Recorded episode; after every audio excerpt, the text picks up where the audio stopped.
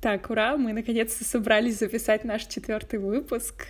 За это время произошло очень-очень много всего, и мне кажется, моя жизнь прям кардинально поменялась за последний месяц. Я думаю, у Насти тоже. И, Настя, расскажи вообще, как себя чувствуешь, и давай как раз, возможно, поделишься тем, о чем мы с тобой сегодня хотим поговорить. Ну, собственно, могу поделиться тем, что так долго мы не записывали выпуск, потому что сначала Катя нашла работу, а потом Настя нашла работу, и все завертелось настолько, что мы, собственно, только и делали, что работали. И все было так, да-да-да, подкаст, подкаст, да-да-да-да-да-да-да, и все. Поэтому, поэтому подвожу к теме. Почему мы так любим страдать? И почему мы выбираем страдать в своей жизни? Почему мы откладывали такую приятную вещь, как запись подкаста в пользу работы? Хотя нет, работать тоже приятно, конечно, но, черт возьми, не работать же все время. Да, на самом деле мне тоже очень откликнулась эта тема. Я помню, ты, кажется, написала вообще просто либо в чат. Нет, ты даже, кажется, ее не в чат, а просто мы в личной переписке ты ее упомянула. Она мне очень так срезонировала, потому что как раз на тот момент я, наверное, это была первая неделя моей работы, или вторая, или не помню какая, но я помню, что да, я прям очень ощутила, что об этом стоит поговорить, это стоит вообще как-то в себе раскопать, потому что почему же мы все-таки выбираем такую работу, на которой нам тяжело, и мы с нее не уходим, или почему мы вообще выбираем страдания, ну, наверное, и в глобальном смысле, и в таком очень локальном смысле. Давай, наверное, ты поделишься своей историей, а потом я расскажу вот уже из контекста, исходя. Ну, а вообще у меня таких историй несколько было. А, ну, не все они связаны со мной, поэтому, да, не знаю, насколько этично рассказывать те, которые не связаны со мной. Но если так как бы в третьих лицах, или, или как вот это, ну, у моей подруги случилась ситуация. Вот, ну, пожалуй, первое, это мое связанное с работой, то, что я чувствую вину, когда работа работается легко. В смысле? Ну, как бы так не бывает. Ты должен платить, как бы тебе платят деньги за пот и кровь. Поэтому ты должен выстрадать да, ты должен выстрадать эту свою зарплату несчастную, поэтому я там убивалась, перерабатывала, хотя никто меня не просил, наоборот, меня ругали мои коллеги, то, что я работаю допоздна и прочее, но я прям просто не знаю, почему. Я вот сознательно выбирала путь страданий, и сейчас у меня три проекта, где люди очень спокойные, понимающие, у меня нет каких-то горящих дедлайнов, никто там не бегает, не рвет на голове волосы и ничего, и я прям ощущаю вину за то, что как бы это моя работа, я еще за это получаю деньги, и при этом я тоже там не, не рыдаю по ночам, и все у меня в порядке, и мои нервные клетки тоже в порядке, и мое состояние ментальное тоже абсолютно спокойно и стабильно, то есть как это так? Я не понимаю. И действительно, зачем, почему мы выбираем вот это вот страдание, когда, ну, в целом сейчас э, рациональная ячейка общества давно уже говорит, что как бы спокойно можно работать и из дома, это нормально, и спокойно можно поработать на лавочке в парке, это нормально, и вообще можно выполнять малое количество задач ой, точнее, большое количество задач за маленькое количество времени, как бы это ок, то есть четырехчасовой рабочий день — это нормально, если ты продуктивен в эти часы. Как бы иногда тебя, не знаю, целый день работы не идет, это тоже нормально. И, ну, по сути дела, тебе вроде многие про это говорят, но ты все равно такой, нет, нет, надо страдать, надо страдать, надо убиваться, надо убиваться. И какой инсайт тут никакого.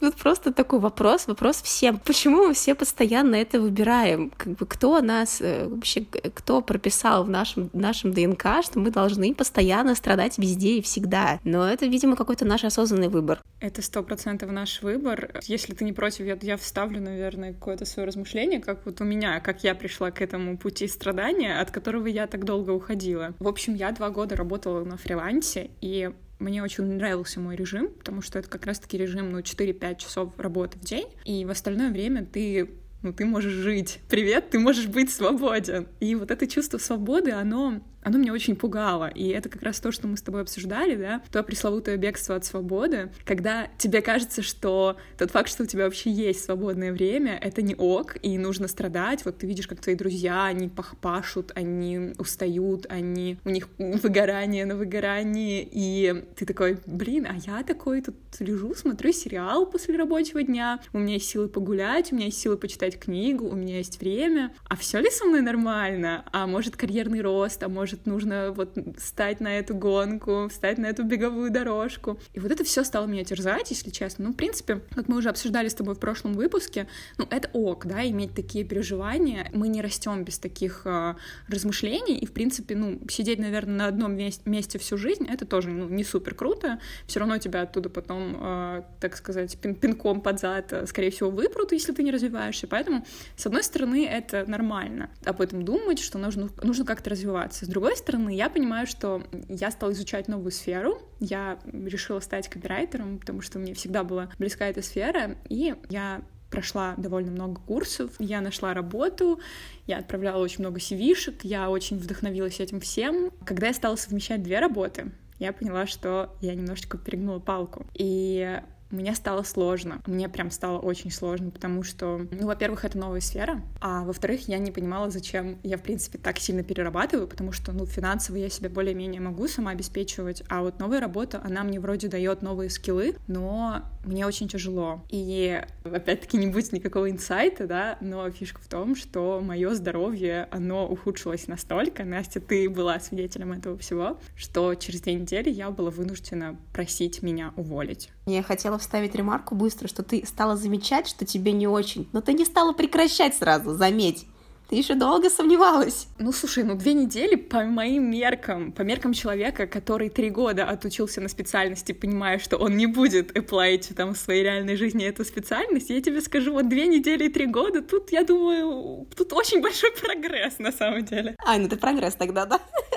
прям очень горжусь тем фактом, что я смогла выйти из этой, э, из этой петли, но в любом случае, да, я почувствовала, что я задыхаюсь, у меня просто все выходит на психосоматику, то есть я могу там осознавать, что у меня перегрузки, а, но тело мне именно говорит, что ты должна перестать, потому что я просто фактически перестаю дышать, и мне становится очень плохо, и я довела себя до такого состояния, которого у меня не было очень давно, ну и тут я уже поняла, что скиллапы скиллапами, но кажется, ты не на том пути. И Какое же было у меня чувство вины вообще, когда я и писала письмо о том, что, пожалуйста, увольте меня. Мне было тогда очень тяжело. А, я принимала уже гормональные препараты, чтобы вообще хоть как-то нормально дышать. И то есть я вообще не представляла, что я могу себя довести этим, да, довести новой работой, по сути, которая классная, которая супер интересная, на которой очень крутые коллеги. То есть я была рада самому факту работы, но я понимала, что для меня это выбор страдания. То есть понимать, что вроде внешне, социально все очень круто, но твой организм вот и в этом моменте времени, и в этом твоем состоянии здоровья это не ок для тебя, это было очень сложно. Это было мега сложно. Потому что, ну, ну очень классно говорить всем, что у тебя классная работа, у тебя ты работаешь в классной компании, у тебя классные коллеги, ты делаешь интересные таски, ты не знаю, ты как-то самореализуешься но вот твое тело, твой, твое здоровье говорит, нет, пожалуйста, не надо гнать волну. И мне кажется, это было самым, наверное, сложным решением за этот год, уйти с этой работы, и мне до сих пор сложно открывать иногда скайп, увидеть там прошлые рабочие переписки, но я понимаю, что я дышу, я стала дышать хорошо буквально через два дня после того, как я уволилась после того, как я сбросила с себя балласт всего, всех тасков, всех э, задач. И я поняла, что я выбрала вот, это, вот эту свободу, которая меня очень пугала. И она меня до сих пор пугает. И я до сих пор э, пытаюсь что-нибудь придумать, какое-нибудь занятие, но я понимаю, что вот для моего организма это правильный выбор. И мне кажется, у тебя тоже что-то очень подобное было с твоей прошлой, с твоей самой а, такой, наверное, значимой работой в периодике. Вот, возможно, у тебя тоже так на телесном уровне было, я не знаю. Вот как ты осознала, что уже хватит страдать? Ой, я просто, если честно, забыла, что мы это упоминали как раз в контексте бегства от свободы, вот эту вот тему, и как раз когда начала ее развивать, я вспомнила, да, что тоже на эту же самую тему рассуждала, что когда у меня была такая полноценная работа, а не какие-то там part-time проекты, я работала постоянно, потому что а что еще делать? Ну, то есть работаешь, параллельно смотришь сериалы, ты работаешь постоянно, постоянно, постоянно. Работала, ну, все время, потому что, ну, как бы, а, чем занять свободное время? А тут оно появилось, и это нормально. Но ты, вот именно, что ты боишься потратить свободное время на себя, потому что как это на себя? Я, я, я же выбираю страдать, в смысле, на себя. Как бы не отдыхаю, а страдаю, да, все окей. Ну вот, и таких просто примеров на самом деле масса. Например, отношения, которые не приносят тебе какого-то удовольствия, но ты почему-то продолжаешь в них находиться. То есть не то, чтобы они какие-то едкие, токсичные, но они ни к чему не ведут, и тебе как-то в них, ну, никак, но ты все равно в них существуешь, потому что, ну, а что еще?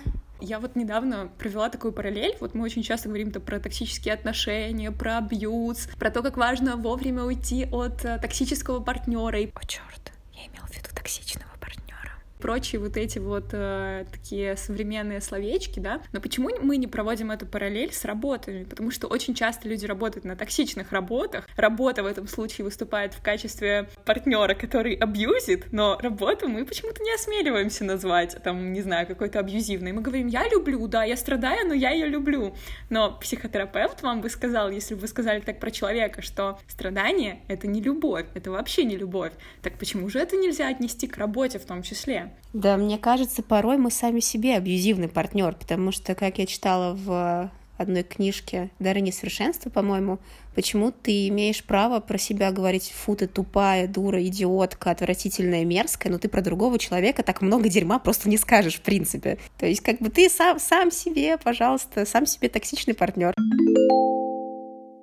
Короче говоря, выбираем мы страдания, потому что мы боимся свободы и боимся тратить время на себя и любить себя. Боимся себя. Боимся остаться наедине с собой. Я еще вспомнила очень хорошее эссе Бродского, которое называется «Ода скуки». Оно как раз о том вообще, что мы боимся скучать. Мы, да, мы пытаемся, тут уже, наверное, больше не про работу, а вообще про то, что мы э, всячески пытаемся занять свое свободное время какой-либо активностью, не знаю, соцсети, сериалы, что угодно, но э, как мало людей или как редко люди вообще э, могут позволить себе просто лечь, полежать и ничего не делать. Или там пойти на прогулку и не слушать ни подкаст, ни музыку, ни еще там какую-то заглушку, да, а просто пойти погулять и позволить своим мыслям как-то витать. Я реально, я вот когда стала это замечать и стала как-то пробовать хотя бы какую-то минимальную такую рутинную деятельность э, выполнять без заглушек, без подкастов, я заметила, что у меня ну, как-то очень освободился мозг, я стала чувствовать себя, во-первых, спокойнее, во-вторых, мне больше интересных идей стало приходить в голову. Ну вот тоже про то, что насколько мы вообще даем себе свободное время, чтобы подумать, чтобы поразмышлять и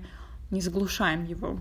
Ну, это как, да, есть, есть книжки о том, что нормально лениться, и это все в порядке вещей, или как там тонкое искусство пофигизма. Я, правда, не читала, но уверена, что, примерно тоже о чем-то таком. То есть в целом, да, блин, лениться нормально. А, есть еще книжка «Ленивые живут дольше», кстати. Не помню тоже. По-моему, она вот как раз про это. Вот, вот именно, что, блин, априори они живут, блин, дольше, потому что они не стрессуют. Как это настолько логично. И причем ты вот эти все простые истины видишь и такой, ну да ведь, ну да. Но ты все еще выбираешь путь страданий, все еще. Да. Ты знаешь, мне кажется, иногда, когда мы выбираем путь э, излишнего какого-то информационного наполнения себя, то мы по-любому выбираем страдания, потому что мы себя очень сильно загружаем в голову. И иногда вот нужна дисциплина, чтобы не впускать себе в голову очень много и вовремя там отложить телефон, закрыть ноутбук, не знаю, поделать что-то, что-то материальное, физически поделать что-нибудь, но не поглощать информацию. Ну, это тот же fear of missing out в том числе. То есть вот это все настолько переплетено, я так завидую моей маме и тому, что когда она была в моем возрасте, всего этого не было у нее. Она не сравнивала себя, э, фотки себя и своих одноклассниц в ВКонтактике или в Инстаграмчике и всякое такое. Я помню, когда только появились одноклассники, и мои родители активно начали залипать и такие, «А, вот это Петя потолстел. Я думаю, боже мой, ребята, ну все, вы открыли портал в ад свой персональный теперь. Но ты знаешь, мне кажется, все равно такие вот эти человеческие какие-то, ну, не знаю, слабости, какие-то низкие качества, они все равно как-то проявлялись. Мне кажется, люди просто там собирались и сплетничали условно, и не онлайн, а офлайн. Мне кажется, вот просто сейчас то, что у нас это все в digital формате, это все очень такое, очень заметно. Но тогда, мне кажется, тоже это все было просто не в таких, возможно, масштабах хейта. Ну да, вот именно, что не в таких масштабах. Я не знала, что там у какой-то барышни с Фейсбука что-то там случилось, таких барышней с Фейсбука еще 100 500 миллионов, и всевозможные издания уже написали про все эти 100-500 миллионов конфликтов, и ты сидишь такой, а, это даже не мои знакомые, почему я об этом знаю? Я снова выбрала путь страданий, да, например, каждое утро я открываю Wonderzine, хотя я его ненавижу, и каждое утро я пытаюсь найти там новый срач, зачем я это делаю? Слушай, а, а что ты не любишь Wonderzine? Ну, не то чтобы я его сильно читала, на самом деле супер редко его читаю, но иногда, мне кажется, там толковые посты. Он толковый порой, но редко. В основном, как бы то, что я встречаю там, это, боже мой, сейчас меня какие-нибудь феминистки, может быть, очень, очень сильно меня обозлятся. Ну, тот радикальный феминизм, который там у них он мне не всегда кажется толковым, скажем так. Ну и в целом они раньше они были лучше когда-то, как издание, когда-то давно.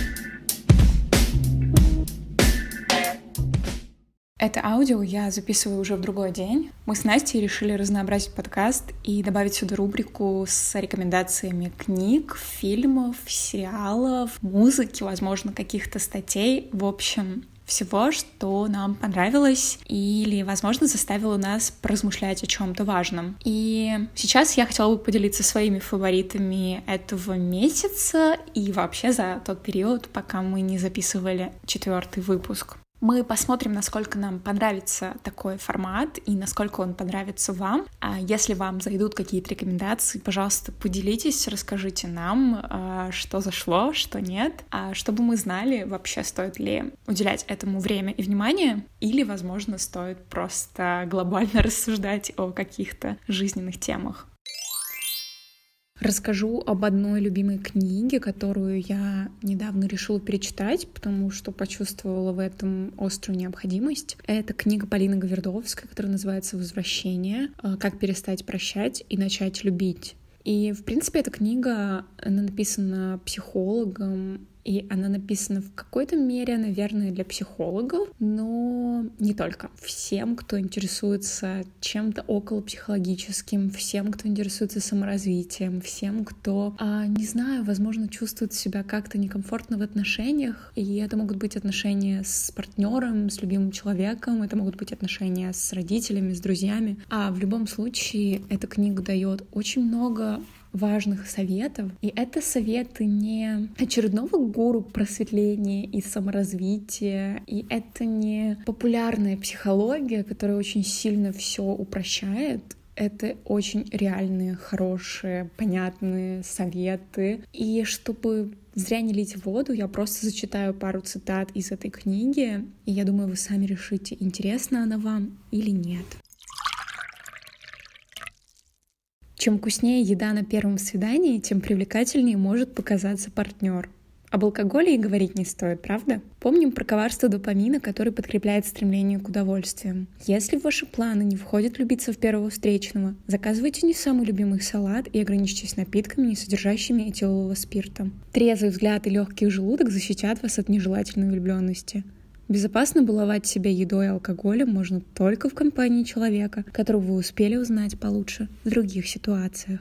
Влюбленность делает границы личности более податливыми, поэтому она увеличивает зазор между здравым смыслом и величиной компромисса, на который мы готовы пойти ради любви. Влюбленность снижает нашу уверенность в отношениях с предметом страсти, поэтому нам в этом состоянии труднее договариваться и отстаивать свое мнение в важных вопросах. Как следствие, она влияет на процесс принятия решений. Сильная влюбленность может распаковать наши детские травмы, связанные с темой привязанности. Влюбленность снижает критику, поэтому все эти тягостные переживания человек обычно воспринимает всерьез. Влюбленные легче ранятся, из-за чего впоследствии легче впадают в депрессию. Неблагополучно влюбленные люди склонны запускать повседневные дела, даже важные. Самооценка человека может быть серьезно обрушена в результате любовной неудачи. Психологическая регенерация займет какое-то время, иногда довольно длительное. Требуется усилия, чтобы восстановить самооценку, залечить раны, отвыкнуть мечтать и начать просто жить. И что немаловажно, остаться при этом открытым новым отношениям. Понятие самооценки — одна из довольно вредных когнитивных затычек, оставшихся нам со времен молодой полусоветской психологии прошлых десятков лет. По нему узнаются врачи-психиатры, никогда не бывшие на курсах повышения квалификации, и школьные психологи, занимающие чужое место. Можно лишь догадываться, что понимается под этим словом. Допустим, есть я, какой-то там, Есть моя самооценка. Какой я на самом деле, никто не знает, в том числе я сам. Потому что меня не научили не чувствовать себя, не интересоваться этим. При этом моя самооценка — это вовсе не я, а что-то вроде авоськи с виртуальными апельсинами в правой руке или левшей в левой. И если мне самому как-то нехорошо, то этот факт я игнорирую, а внимание мое все приковано к авоське. Апельсинов там мало. Есть еще вспомогательная когнитивная затычка повысить самооценку. То есть исхитриться и где-то раздобыть дополнительных воображаемых апельсинов. И тогда, по идее, мне станет не так плохо. В связи с этим придуманы разные способы повышения самооценки. Убедиться, например, что и у соседа авоська полупустая, помедитировать, глядя в зеркало, я самая обаятельная и привлекательная, у меня очень много апельсинов в авоське и так далее. Эффект, как можно догадаться от всего этого, весьма временный.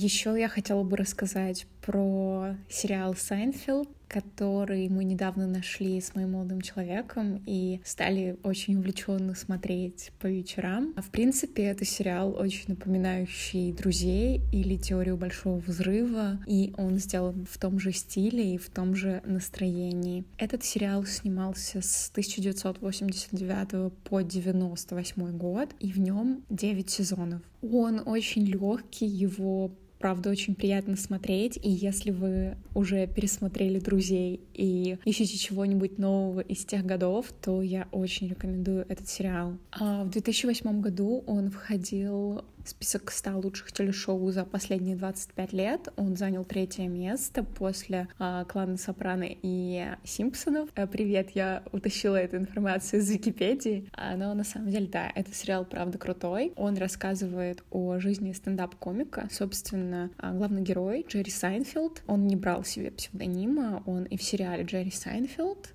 и он рассказывает о своей жизни, о каких-то очень бытовых и простых ситуациях, которые очень классно сняты. А еще из плюсов мне очень нравятся аутфиты героев, особенно аутфиты Элейн. Она бывшая девушка Джерри, и она очень часто фигурирует в сериале, и я безумно вдохновляюсь ее аутфитами, этими мужскими оверсайз пиджаками, большими твидовыми пальто, которые она носит.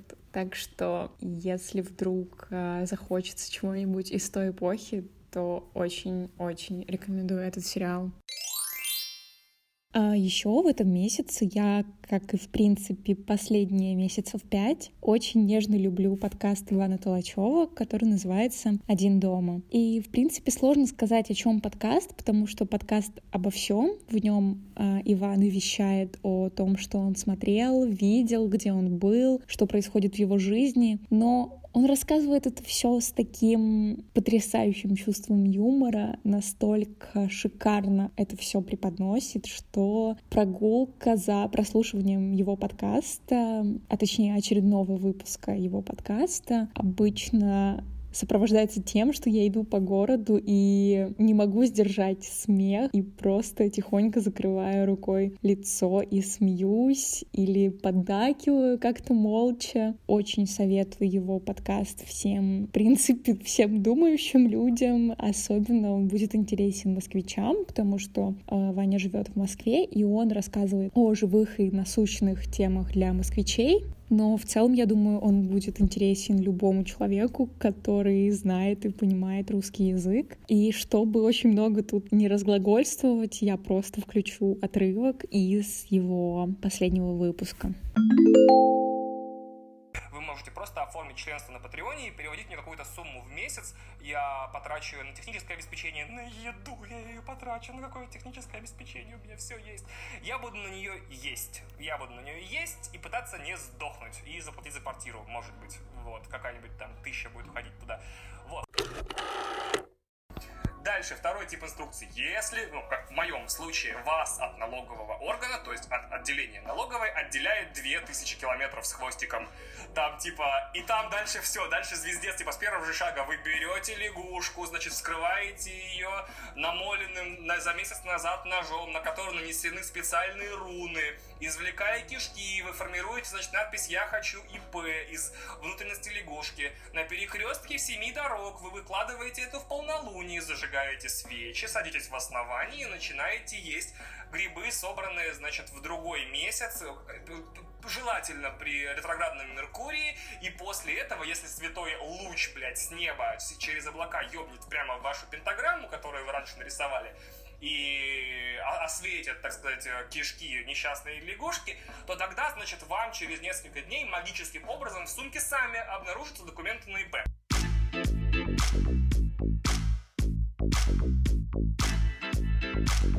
Bye.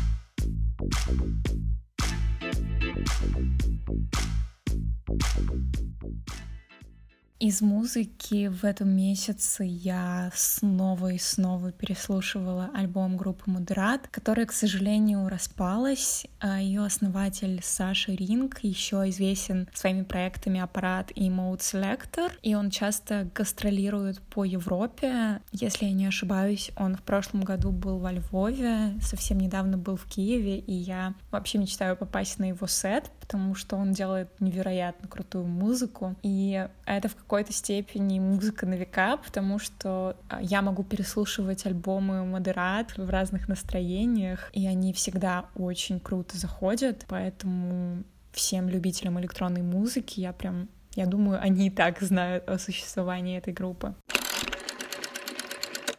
Сейчас будет маленькая служебная пауза. Пожалуйста, если вам нравится наш подкаст, поставьте нам 5 звезд, 5 пальцев вверх, не знаю, какой-нибудь классный комментарий в том приложении, в котором вы это слушаете. А, мы будем очень благодарны, потому что создание подкаста занимает много времени, и мы делаем это без рекламы, исключительно собственными силами и средствами, поэтому ваш фидбэк будет очень важен. Спасибо большое. И да, я выключаюсь, и подкаст продолжается. А сначала я думала, что стоит записать рекомендации только из рубрики «Самое полезное». То, что вот я прочла, посмотрела, самое полезное, самое нужное, самое важное. Потом я подумала, наверное, стоит добавить немножечко чего-то веселого и для души, потому что, ну, в конце концов, все мы люди, все мы порой хотим просто поржать, отдохнуть, и это абсолютно нормально, нормально быть человеком и просто отдыхать. В итоге я остановилась на том, что я расскажу обо всем, о том, что я смотрела, читала, то, что мне понравилось, для души, то, что мне понравилось, то, что полезно, и то, что мне не понравилось в том числе, и о том, что я пока не дочитала, не досмотрела, но я знаю, что это точно классная вещь и точно будет полезно. Так что сделаем такую вещь. Если что, Катя меня просто порежет мое голосовое сообщение беспощадно. Начну я из сериалов, потому что кто я без сериала. А, итак, первый сериал называется Dead to Me, мертв для меня. Там пока только один сезон, но я знаю, что точно будет второй. Чертовски садится голос, потому что я заболела. Извините. Я этот сериал, если честно, не советую смотреть, потому что он очень предсказуемый. То есть, если у вас есть свободное время, вам нечем заняться, если это подготовку под уборку, под что-то еще, чтобы так фоном играло, то в целом можно его включить. Но чтобы прям целенаправленно садиться смотреть, вообще не стоит того абсолютно. Зато каст удивит тех, кто смотрел когда-то сериал «Фрикс и Гикс», потому что там играет главная актриса из этого сериала. Мне просто приятно то, что... Приятно, короче, когда ты находишь в новых сериалах актеров из старых сериалов. То есть, что они себя еще реализовывают, и выглядит она причем вполне неплохо. Линда Карделини, это если что, если вдруг кто-то знает, и кто-то смотрел Freaks и Geeks. Ну, видимо, только Гиксы и смотрели.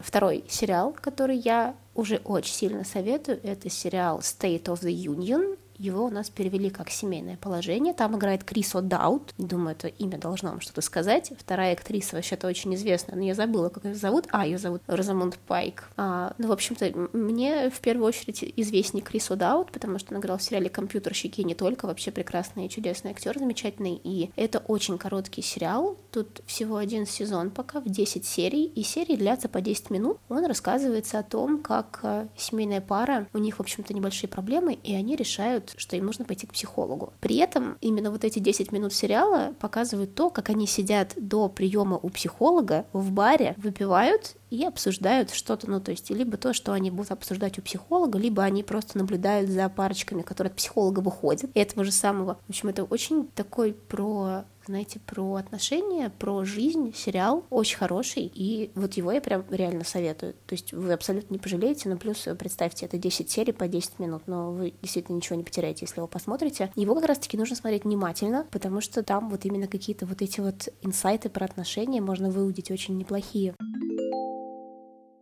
А третий сериал, который я посоветую, это сериал «Поза». Он вышел в прошлом году, но я посмотрела его только в этом. Он рассказывает про историю мужчин, которые хотят ну, точнее, которые видят себя женщинами. Не совсем трансгендеры, потому что многие из этих мужчин в итоге делают себе вагинопластику и прочее. То есть они действительно ощущают себя женщинами, и у них кайф именно не в том, чтобы просто, ну, переодеться. То есть я сейчас могу прозвучать нетолерантно, просто потому что я не трансгендерный мужчина, я не знаю, какие мотивы каждый из них преследует, когда делает то, что он делает, ну просто как взгляд человека со стороны, то есть это действительно мужчины, которые не просто переодеваются в женщин, а которые ощущают себя именно женщинами, и они себя воспринимают исключительно как женщин. Дело происходит все в Нью-Йорке 80-х годов, и, собственно, показывают, как вообще они живут, какие-то их особенности. И самое интересное то, что там вклиниваются реальные события. Там, например, есть момент в сериале, когда вся церковь ну, проповедует то, что быть геем это плохо, а если ты мужчина, который переодевается в женщину ощущает себя женщиной, то это вообще все. Это полный финиш. И, собственно, трансгендерные мужчины приходят в церковь и устраивают э, молчаливый протест. И в этот момент в сериале добавлены эпизоды из документалки. То есть это, видимо, действительно было на самом деле, основано на реальных событиях. И это, конечно, просто поразительно. То, как они отстаивают свои права, то, как они вот борются с обществом, и в том числе, как они борются с геями, в том числе, кстати, потому что трансгендерных мужчин геи не воспринимают адекватно. Ну, по крайней мере, в тот момент, как бы сейчас не знаю, я не трансгендерный мужчина, и я не гей, поэтому я не знаю, как там сейчас у них на всех фронтах, но в тот момент вот показывается то, что было так, и это действительно очень интересно посмотреть. Ну, если вы, не знаю, не, не предвзятые ко всей этой теме. Просто я не предвзята, мне действительно очень интересно. Дальше мы перейдем к книжкам. И то, что я посоветую почитать для души, чтобы посмеяться, особенно если вы любите выпить, я посоветую вам книжку Марка Форсайта «Краткая история пьянства от каменного века до наших дней». Она, во-первых, достаточно весело написана, она небольшая, правда, я пока прочла чуть больше половины, но она такая для души как раз, она действительно смешная, достаточно интересная, то есть там рассказываются всякие мифы, не мифы, как у разных э, народов мира вообще, какой алкоголь они пили, почему и прочее. И если вы любите накатить, то, знаете, для вас это прям такая душина, потому что в каменные века не только бухали просто по-страшному, и там все время фигурирует то, что они либо все напиваются, потом блюют, либо они все все напиваются, блюют и одновременно занимаются сексом. Так что радуйтесь то, что если вы любите накинуть за воротник, то вы хотя бы потом этого не делаете. Или не в таких чудовищных масштабах, как это делают они. Но для общего развития, на самом деле, достаточно интересная книжка. Еще я, наверное, посоветую книжку Эмили Нагоски «Как хочет женщина». Я ее очень мало прочла, но я слышала о ней так много хорошего, что, что я уверена, что каждой женщине стоит ее прочитать. Ну, примерно как я уверена, что каждой женщине стоит прочитать книгу «Тело дрянь». Мары Олтман. Вот ее я прочла до конца, ее действительно советую прочитать всем девушкам, женщинам, потому что это очень важная книга в плане принятия себя, и просто она обозревает какие-то настолько базовые аспекты, вроде «Боже мой, я воняю, я потею, это же отвратительно», или там «Боже мой, я же хожу в туалет», и при этом не встречаюсь с парнем, мы живем вместе, как же так, что же мне делать? Или там, ну не знаю, в общем, вот настолько какие-то такие физиологические вещи, которые волнуют каждую женщину, но при этом каждая женщина стесняется об этом поговорить. Не то, что блин, с человеком, с которым она живет, но с своей подругой и в том числе со своей матерью даже. Банально, там, не знаю, про месячные, по-моему. Это вот просто такой камень преткновения и в отношениях и вообще то, что многие парни считают, то, что месяц это какой-то миф, и девушки считают, что это настолько грязно, стыдно, и вообще, что такое показывать нельзя. Хотя как ты будешь вообще существовать в этом мире, если ты там, не знаю, встречаешься с парнем и при этом замалчиваешь то, что у тебя внезапно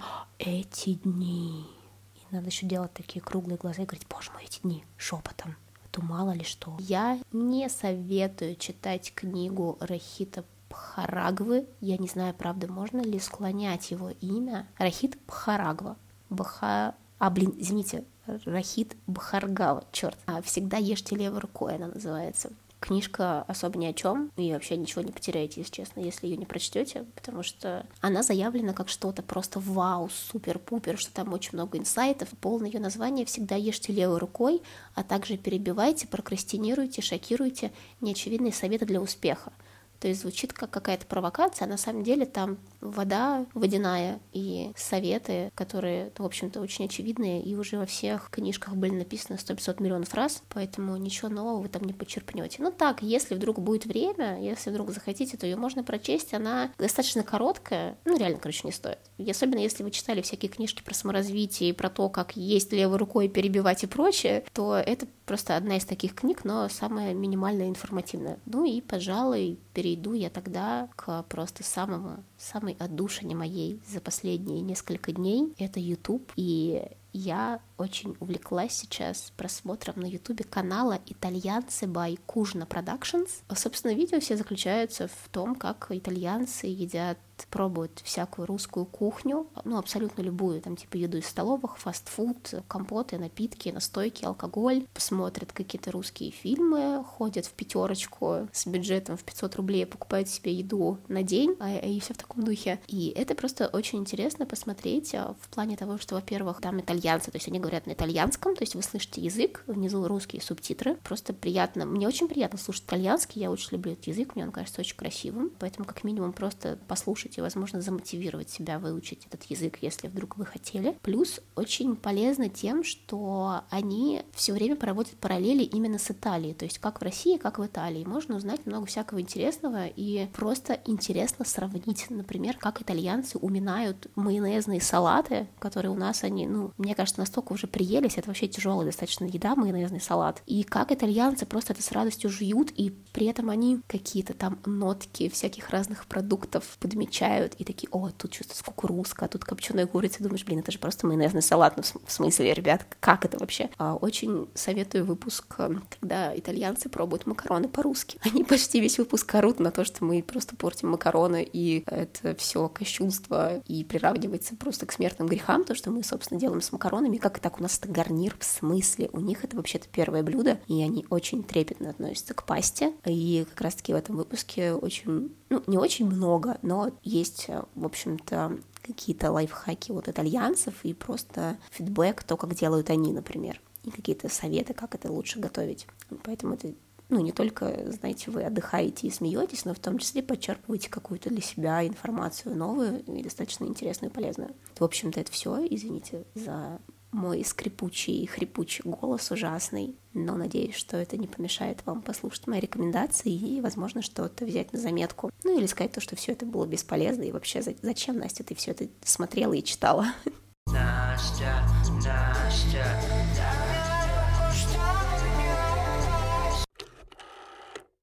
А, сделаю небольшую ставку. Сейчас почитала матчасть про трансгендерность, поняла то, что немножко была не права в том плане, что почему-то поделила мужчин на тех, которые переодеваются в женщин, ощущают себя женщинами, но при этом не идут дальше, и тех, которые делают то же самое, но при этом еще делают вагинопластику себе. То есть нет, это одни и те же мужчины, собственно, у них примерно один и тот же посыл, просто кто-то идет до конца, а кто-то не идет до конца, там, не знаю, ввиду финансового положения или еще чего-то. Так что, да, тут была немного не права, но хочется быть толерантной. В общем, не хотела никого обидеть, если что, это просто мое незнание, скажем так, мое незнание, моя глупость немножко сгубила мой блок рекомендаций сейчас. И на этом наш четвертый выпуск подошел к концу. Огромное спасибо, что дослушали. И сейчас прозвучит трек группы Модерат под названием Bad Kingdom. Пока! thank you